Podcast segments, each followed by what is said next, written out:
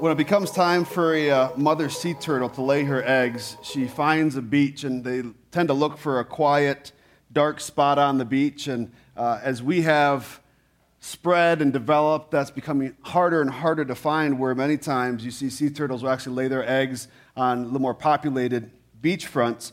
And that means that with that development comes more people, comes more, more condos, more resorts, more lighting. And, you know, people want to be at the beach all times of the day and uh, even during the night. And so you'll have a lot of walkways with lighting that's just out there, or just the, the lights are getting closer and closer to those beach fronts. And what's interesting is that there's a, a, a current prevailing theory amongst scientists where they believe when a baby sea turtle is hatched, if you ever see one of those videos, you know, a lot of times there's many different nesting spots, and they just kind of cover the shore, and uh, oftentimes at night, and they, they just make this mad dash for the sea. The sea is their protection. This, in the sea is where they'll have the best chance of survival. But they've started to witness where some of these baby sea turtles will actually go the wrong way. They will, they'll go away from the water. And the prevailing theory is that they look for the brightest light. And in most cases, that would be the moon reflecting off of the, off of the ocean, off of the water. And that would be what would attract them, say, hey, this is the way to go. And they're finding that with all the light pollution that's going on along, around these beaches, that these sea turtles are starting to go the wrong way. That they're chasing after these artificial lights. And what's interesting is out of all the different lights they would see, there's really only one that's going to lead to a chance at, at life, right? Following the reflection of the moon is the only thing that's going to give them that opportunity. Because when they go the wrong way, these little baby sea turtles either usually die of exhaustion or because of some kind of predator because they don't have the safety of the sea. There's even stories of them ending up in, in pools. You know, they're looking for water, trying to find water, and they actually end up drowning in there because they can't get that one didn't totally make sense to me, but I'm not a, a sea turtle scientist or whatnot. But um, they, they, chase after these false lights, these artificial lights. And I share this because the more I, I thought about I thought this is kind of a picture of our culture today.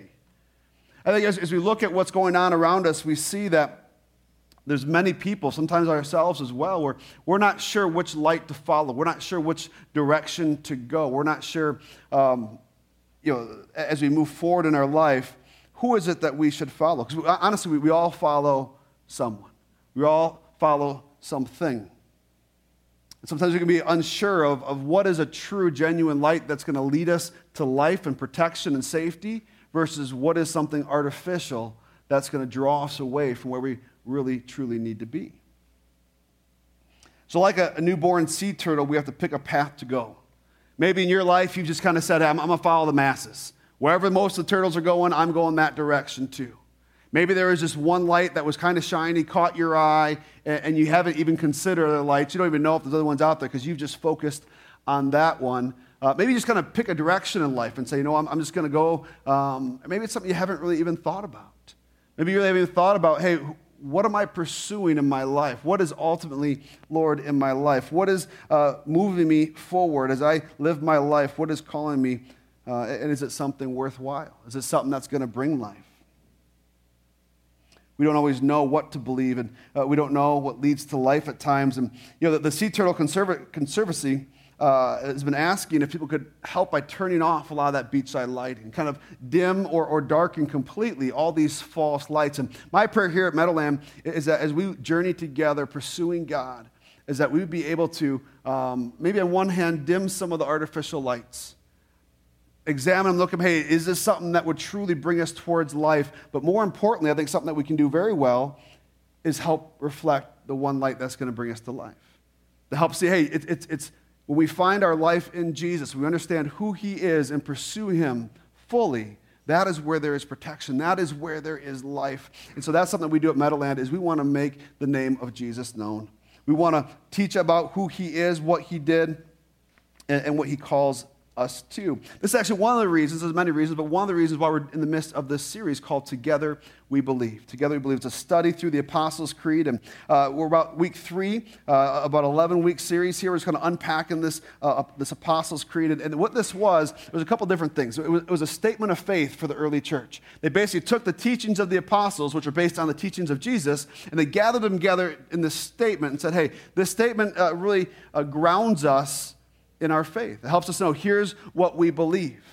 And while, yes, it was, it was the, the, apostles' teaching, they were basically doing what Jesus had called them to do in Matthew 28, when he tells us to go make disciples of all nations. He says, and teach them what I've taught you. Teach them what you've heard me command you. And so the apostles went and did that. They taught others what Jesus had taught them. And that's what was gathered together and, and, put together in this Apostles' Creed. It's a statement of faith, it, it's a declaration against the ways of the world. When the early church would, would recite the Apostles' Creed, in essence, they were saying, We're not going after any of those artificial lights. We're not going against all those fake lords, but we're going after the one true Lord, Jesus Christ. So it was a declaration uh, of defiance against the ways of the world around them. It was also a proclamation of this new life in Jesus. You think about the sea turtles, like, hey, there's, there's a picture of new life, and, and, you know, once it hits the ocean, there's all that, uh, all that is before that little baby sea turtle in the life that's before it. So we recite or, or say the Apostles' Creed, where it's this proclamation of the new life that we have in Jesus. And here's what that looks like when we go through the Apostles' Creed. You saw that in the video. As we unpack this series a little bit, again, I always want to remind us uh, about why we're doing this because um, we are a church that will, will teach God's word. If we ever stop, please let's find somewhere else to go or fix that because you know we are a church that is going to be built on the word of God.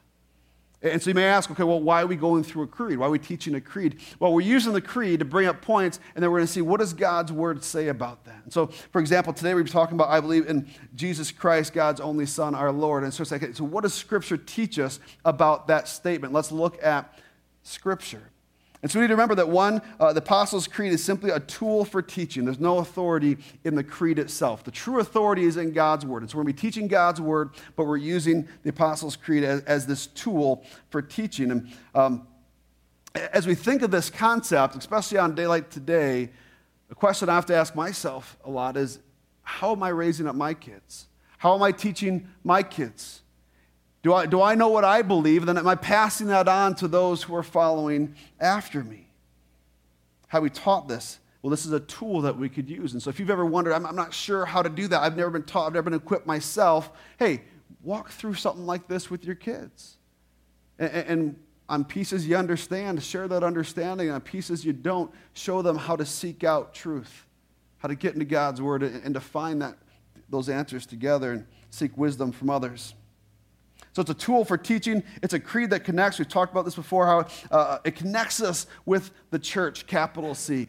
The fact that, hey, this is just one local body, the one local expression of the church. We actually saw a beautiful picture of this this past week. We had our vacation Bible school. Many of you had a chance to be involved in that, either on a volunteering level or an experiential level. It was phenomenal. I just want to give you another huge thank you to all of our volunteers. I think like 50 plus different adults and, and students volunteered to make that all happen. And, and it just was an amazing time. The weather was phenomenal.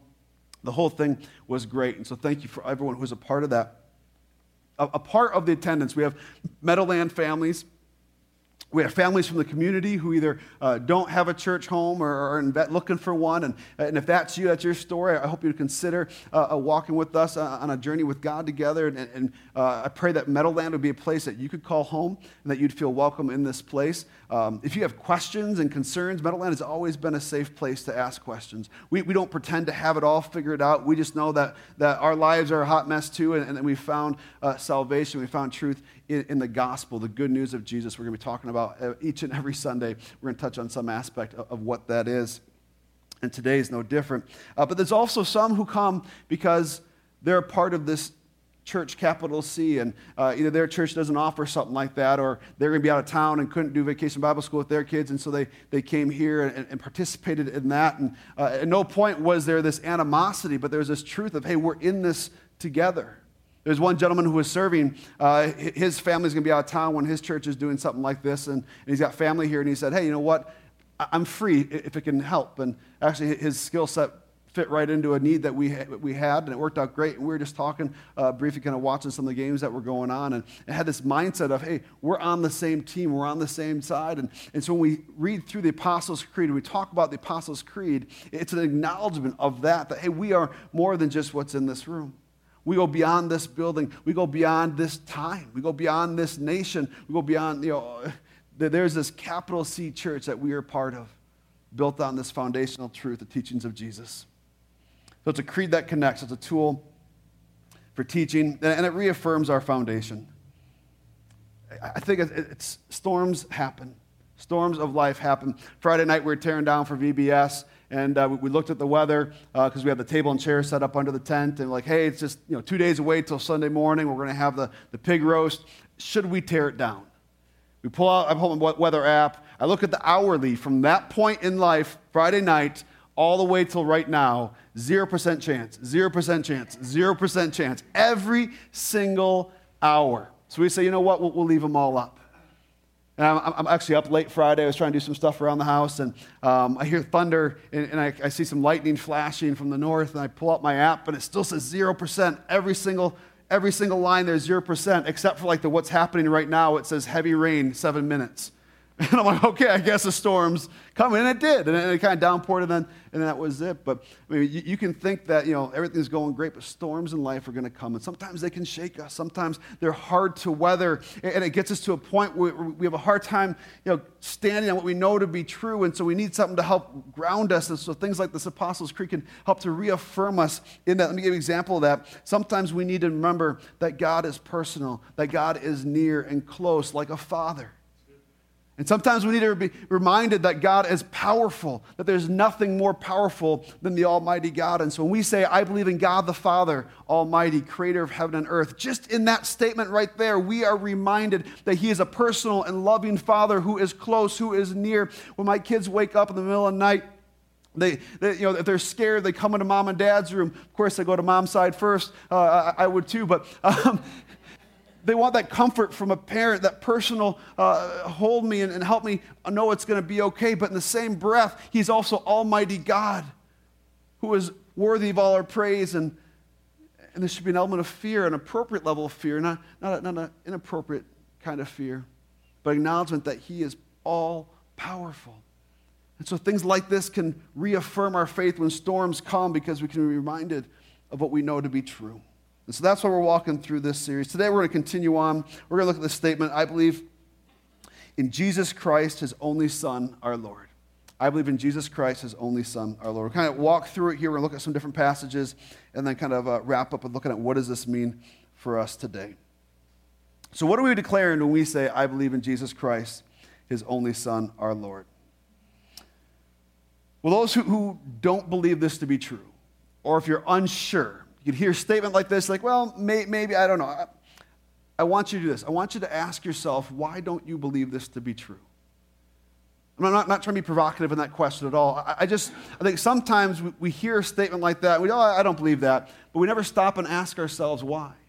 And the answer might surprise you. I, I don't know what it is for you, but maybe it's just there was someone in your life who had, who had a bad experience with someone claiming Christ. And you know what? Uh, on one hand, uh, we all make mistakes and we've all fallen short. And on the other hand, there's people who got it way backwards on what it means to be a Christian. And so you couple those two things together, and we all got some baggage. And we all have probably gone through things where someone in the name of Christ did something that, that was not exemplary of Christ.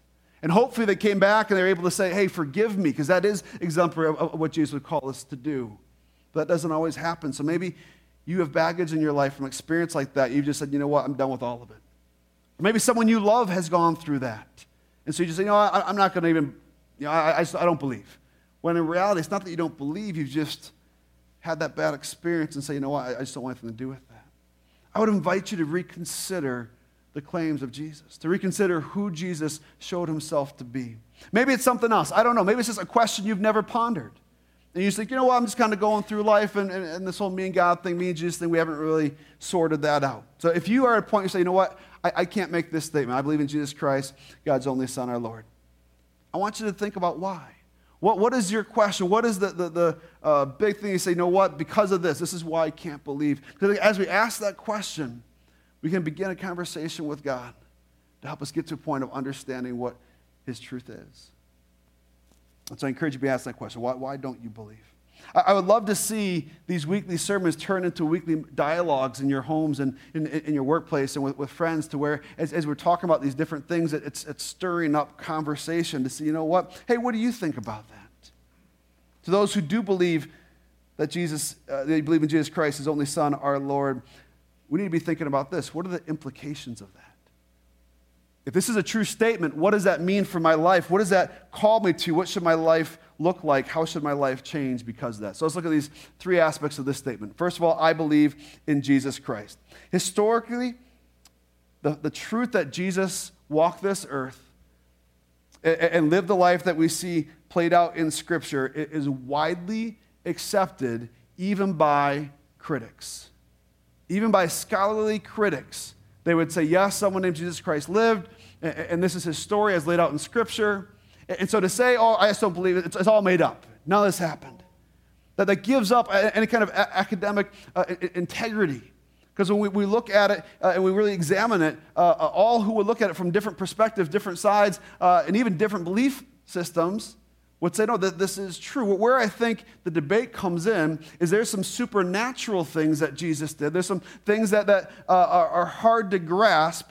And so the question is do we believe, as we read in Scripture, that's an accurate portrayal of what happened? But to say I believe in Jesus Christ is actually, that's probably the easiest part of this statement. it's these supernatural aspects that, that really cause us to question well, hang on a second, who, who is Jesus really? Did he really do all these things? Is, is he able to do them? The, the, most uh, uh, stunning of which is the resurrection.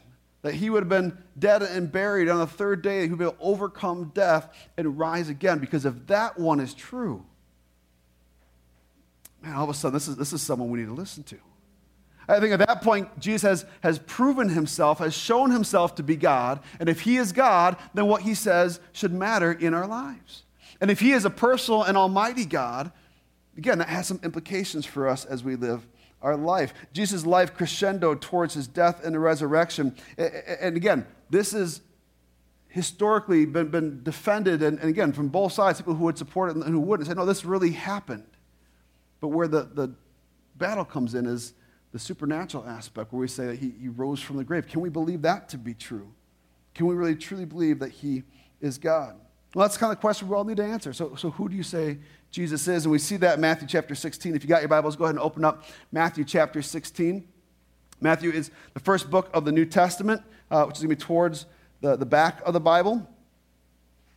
You got Matthew, Mark, Luke, and John, the four Gospels. Matthew chapter 16 verse 13 is where we're going to start. Um, you can use the Bibles in front of you. It'll be on the screen as usual. You can turn on a Bible if you want to go digital. We have Wi Fi in the building uh, to assist in that. Uh, anything to get God's word in front of you is always a good thing. And so Jesus is talking with his disciples, and he asks them this exact question Who do you say that I am?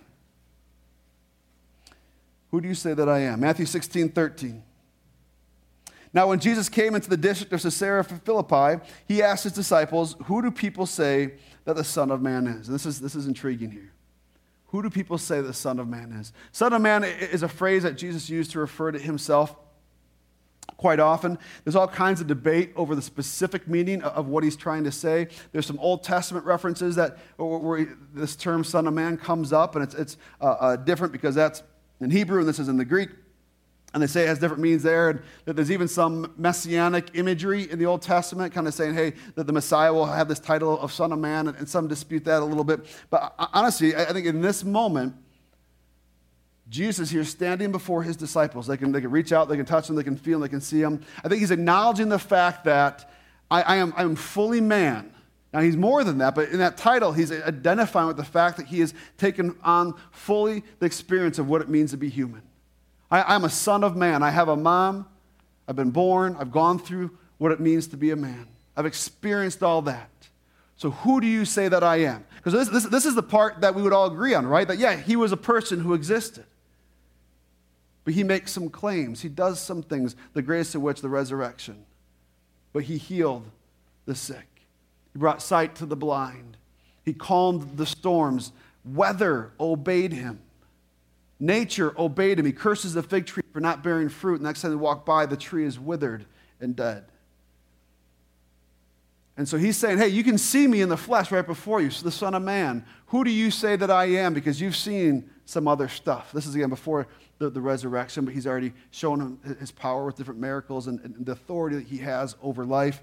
And uh, basically, they, they come back. Well, other people say this. Some say you're, you're John the Baptist reincarnated. John the Baptist had been beheaded at this point. They say, oh, you're just John the Baptist who's preparing the way for one who is to come. And others would say, you're, you're Elijah. He was an old prophet from the Old Testament. Say, hey, you're, you're Elijah resurrected, or other prophets uh, who've come back from the dead. And they're saying, that's who you are. And he says, no, no, no, no, stop, stop. Who do you say that I am? Who do you say that I am? And Simon Peter steps up here in verse 16 and he says this Simon Peter replied, You are the Christ the Son of the living God. You are the Christ, the Son of the living God. That, that statement there, the Christ, means the anointed one. He's saying, You are the Messiah that the Jews have been waiting for.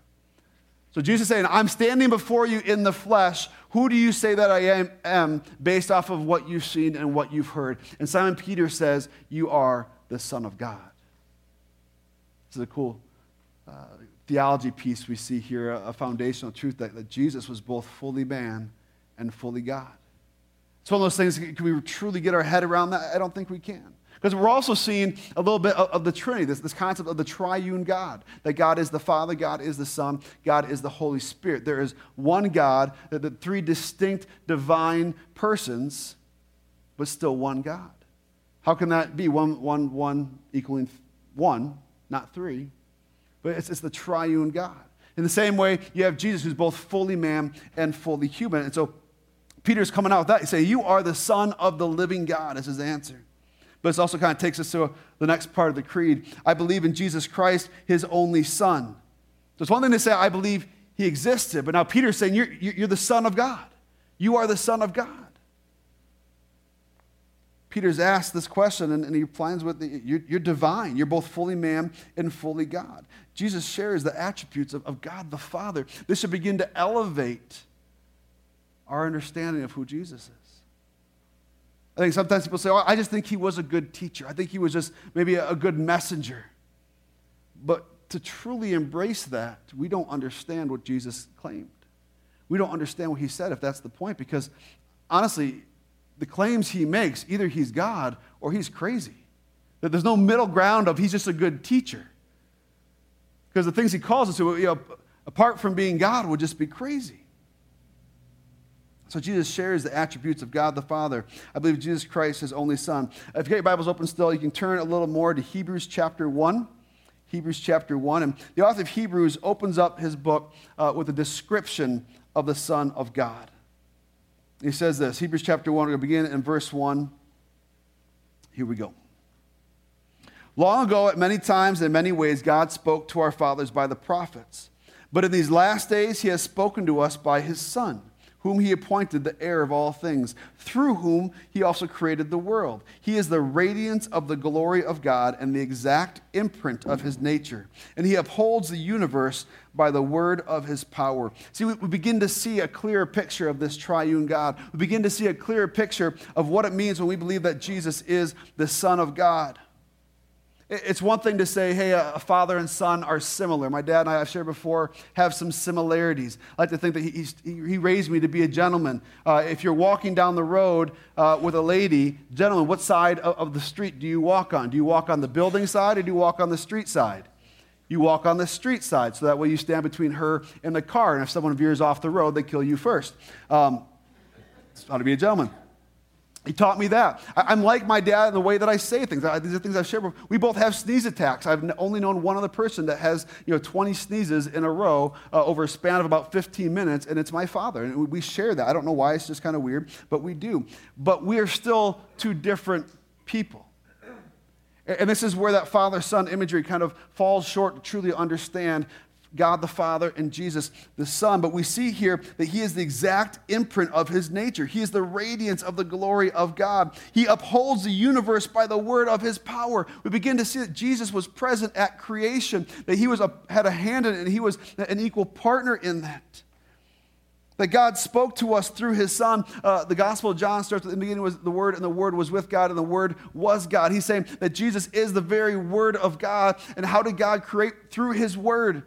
So we see that Jesus wasn't someone who was just born in this moment, but Jesus has always been, that he is fully God. And so we can look at the person of Jesus, the Son of Man, who came in the flesh, but we also know that he is the Son of God who's been since the beginning. And he is the exact imprint and nature of God. In history, it's not uncommon for kings and, and lords and leaders of, of nations to identify themselves as the son of a God. They're trying to elevate themselves over those who they lead and over those who they rule. And they would claim some aspect of deity by saying they are the, the Son of God. And it's a one sense when Peter says, You are the Son of the, the, the living God. He said, you're, you're the only one. All these other people may have a claim to that, but they're wrong. You are the only one who is truly the Son of God. You are the one who is truly Lord. And this is where this Apostles' Creed finishes out. I believe in Jesus Christ his only Son, our Lord. I believe Jesus is Lord. Is, is this a true statement for you in your life? If you're not at a point where you could say, I believe Jesus is Lord, again, I would encourage you to, to continue here at Meadowland to ask questions, to get to know some others who are walking on this journey, and ask them who they believe Jesus is. And ask them why. Ask them, what struggles do you have in believing that? And, and what truth have you uncovered in God's word that help you see Jesus as Lord? If it is a true statement for you, is it evident by the way that you live your life? It's a question we all need to ask ourselves. If, if this is what I believe to be true, is it evident by the life that I lead? When we have a clear picture of who Jesus is, it will direct our days like the moon shining brighter than all the artificial lights attracting the sea turtles out to where there is truly life. Every step, all our focus, all our energy, all of our direction is moving towards that. You don't see these sea turtles kind of go and then veer off and then veer off. They, they, they see that light that they're going to choose to follow and they go straight for that. We can follow in that example. There's some of you who are just thinking, Steve, you're beating this analogy to death. There's others of you who love sea turtles and you're like, rocket, keep going. I'm not sure where you are, but um, you're welcome. I'm sorry. Whatever. So honestly, I, I find it easier to come to see Jesus as the Son of God than it is to see Jesus as Lord. This has been my story my life. I had a point where I, I, I, could acknowledge that Jesus is the Son of God, but it took me a couple years after that to really understand Jesus as Lord and to have that be reflected in my life. Let me give you an example of what this might look like. I think we can all agree that Elizabeth II is Queen of England right? We can all believe that she is the Queen of England. We can all believe that Justin Trudeau is the Prime Minister of Canada. We can all believe that Angela Merkel is the Chancellor of Germany. These are people who are in positions of authority and leadership, and we can believe that that is true, that they have leadership over those nations. But these have very little, if any, impact on our day to day lives. Now, you could say it's just because they're leading nations and, and uh, areas that, that we're not under their authority. But I think that's a part of sometimes how we approach God. We say, Yeah, I, I believe that you're in a position of authority, but we don't see ourselves under that authority because we don't see Him as Lord. To acknowledge Jesus as Lord is to submit to His Lordship in our daily lives. To acknowledge Him as Lord is to seek Him, to follow Him, and to want to be like Him. And it's important to know. It's so important to know who we're following, right? If for nothing else, it's because there's others who are following us. And I know on, on, this Father's Day, we can look at the relationship between a father and a son. And if you're not a father, if you're not a parent, uh, if you are on your own, I almost guarantee you there are others who will look to you and want to follow in your footsteps. I was at my in laws this weekend and we were uh, putting in a, a, little planting bed, which is consisted of putting down some brick pavers and, a circle and a few layers of that. And you know, so we had to kind of dig all the dirt, dirt, down, loosen it up, get a nice base, and then you know, put the stones and then, then backfill. And my son's out there working with me, and I had a pile of dirt that I'm trying to shovel uh, into the planter. Do you know where he's wanting to stand? In the pile of dirt. Not because, but that, right where I'm working. And so I'll, I'll, go over here and I'll work over here then. And, and his little feet can walk him by. And now he's wanting to be right where I'm at. Um, before I got to that point, I'm putting these brick pavers down. You got to get them all nice and level and get them all sitting just right. And, and, he's literally trying to walk on every single one that I'm putting in place. And I'm like, son, I love you, but let, let me get this project done. But he, he's following what I'm doing. He wants to be where I'm at. And so it's so important, us, especially for those who are parents, but for all of us, to know who are we following? Who is the Lord in our our life. And so, in our, in our closing minutes, something I want to hit on is something that I've noticed, and I, I see this in myself too. There's a temptation, I think, for us as Americans. I think there's two things that oftentimes can get put in this position of lordship. It's not, they're not even people, but they're things. I think one is comfort. We've made comfort our Lord. We've said, I, I want to make sure that I, I, can control everything and be comfortable. And if I'm uncomfortable, I'm just going to get myself out of that situation. There's a, a satirical uh, uh, newspaper called, uh, online newspaper called Babylon Bee. If familiar with The Onion, it's like a Christian version of The Onion. And they had this article they made up talking about how this, this guy was like, oh, I am so excited. Everything that I wanted to, that God called me to, to serve in just happened to be where I was interested. And, they kind of make up this imaginary article about a guy who's like, hey, I, I love football, and, and God called me to serve at, at, the Super Bowl party, and what a great fit that was. And uh, they, oh, they need help serving at, at this, this uh, soup kitchen downtown, but you know, God doesn't really, didn't really call me to that. I didn't feel called to that. And we, we, we, we played that out, and there's, yes, there's a point in which God has equipped us. He has made us to be who we are, and I think we can serve in that truth and that reality and, and enjoy that. But there's also other aspects where God's just called us to go. He's called us to serve, whether we want to or not, whether we feel comfortable or not, whether we've got it all figured out or not. But I think sometimes we let our Lord be comfort. And we say, That's uncomfortable. I don't want to do it. And we answer to that instead of answering to Jesus who would say, Go. See, what's interesting about Jesus is uh, if you've ever seen a flood, where we have these raging waters, and whether it be a person or an animal or someone who gets caught up in this flood of waters, what, are they trying to do? They're trying to find any kind of firm footing. And so, like, honestly, debris going down uh, in the flood waters would be something they would go for. And, and, you just want to get to this firm footing so you can rest. And sometimes you get to these, these maybe little mini islands that haven't been overtaken by the flood waters yet, or you, you get on something going by and they can kind of rest for a minute, but they're still not safe. I think sometimes there's things we pursue in life that are like those little different things in the flood waters we think we're all good, but we're still floating along in floodwaters, and our demise is coming. And so we need to get to solid ground. We need to get to solid ground.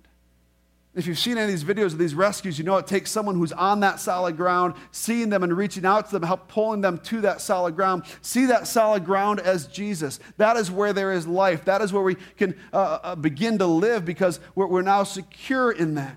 I think sometimes what happens is, is when we're rescued, when we find Jesus, we understand that He is our Lord and Savior, we get to that solid ground and we're so relieved, and we should be. And that's a good thing that we keep going further and further inland and we build up our little homes and we set up how we live our lives and we get all kinds of comfortable things because we're just so glad to be out of those floodwaters.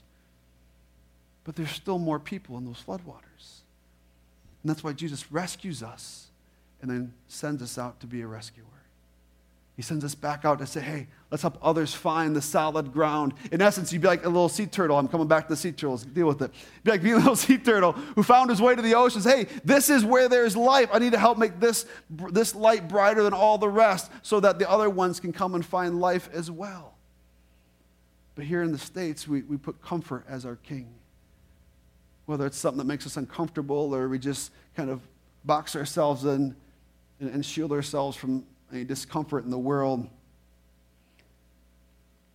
We've made that our Lord. I think something else that we've made our Lord is consumerism, our things. And the interesting about, thing about that is things are the worst Lord to have because they're never satisfied. They're never satisfied. There's always more, there's always better. If you don't believe me, if there's a big purchase you've been saving up for, go buy it. Hopefully, you can return it, especially if you're following my just telling you to go buy it. But go buy it. And the instant you buy it, see what happens. You'll realize, it may not be in that exact moment, maybe a week later, maybe a year later, but you'll realize, well, hang on, there's better, or there's more, or there's more I can do to it. I can get add ons and upgrades and all these different kinds of things and decals or whatever it is. But sometimes we make things we can consume as our Lord. And we say we chase after those things, but they're never satisfied. There is a Lord who is truly in control of all things. I want to close us out with Colossians chapter 1, verse 15 through 20. It's just again going to give, uh, give us a picture of who Jesus Christ, God's only Son, our Lord, is. When you think about who he is, ask yourself Am I living my life with Jesus Lord? Is He the one that I submit to? Is He the one that I'm pursuing, trying to be like? He is the image of the invisible God, the firstborn of all creation. For by him all things were created in heaven and on earth, visible and invisible, whether thrones or dominions or rulers or authorities, all things were created through him and for him. And he is before all things. And in him all things hold together. And he is the head of the body, the church. He is the beginning, the firstborn from the dead, that in everything he might be preeminent. For in him all the fullness of God was pleased to dwell, and through him to reconcile to himself all things, whether on earth or in heaven, making peace by the blood of the Christ, blood of his cross. We're going to talk about that more in the coming weeks, but I can't just hit on that and leave you hanging with this. We gotta, we gotta talk about that. That in Jesus, He makes peace through the blood of the cross. Here's what that means. We've gone after things. We've gone after artificial lights that have led us down paths where we've gone against God's heart. And I think sometimes we can feel guilty, and sometimes that guilt can cause a wedge between us where we feel like, I can't go to God because I've, I've screwed up my life. I've made too many mistakes. That is not the Father that we serve. That is not the true God. The true God says, Come to me. I am your Father Almighty, creator of heaven and earth. Come to me. And he makes a way for us to deal with what, Bible, what the Bible would call sin, the ways we've gone against his word. Back in the Old Testament was a sacrifice. You would sacrifice a, a pure animal, and that, that, animal's death, that animal's bloodshed would pay the price for your mistakes. And knowing that wasn't sufficient for all time, God sends his only son, Jesus, who dies on the cross. He lives a perfect life, and he dies on the cross as a sacrifice for us so that we can take, say you can write down everything that you've ever done wrong and ever will do wrong, anything you go against God word, God's word. Jesus takes that from us and says, okay, I've paid the price for this now and we are made pure and spotless with the righteousness of Jesus. And so the peace that comes is from Jesus. So if you're sitting here feeling like, well, I, I believe Jesus is Lord, but I've screwed up too much, that is not true. That is not true. The thing I love about God is if you've been running your entire life away from God, if I was going to run away from home and I ran 10 miles away from home, how far do I have to go to get back home? 10 miles. Not your question. If I ran 100 miles from home, how far would I have to go to get back home? 100 miles. If you run 100 miles from God, you know how far you have to go to get back to God? Just turn around. He's already there with you. And He calls us back to himself. And you say, But what about all that stuff I've done? He says, I've paid for it at the cross. And I am your Lord, I'm calling you into a place of life Seek after me, follow me, be like me. Let's pray. Father God, you are an amazing God. We thank you, Jesus. We thank you that you are the Son of God. We thank you that you are Lord. We believe that. For those of us who aren't at that place yet, Father, I pray that you would meet with us, that we would see you for who you are, that we would know that we could believe in you, that you would make yourself known to us, and that we could follow you with every aspect of our lives. Father, on this day that we as a nation have said, hey, we want to celebrate the fathers, we want to celebrate you. We want to celebrate all that you've done for us in our lives. We surrender ourselves to you.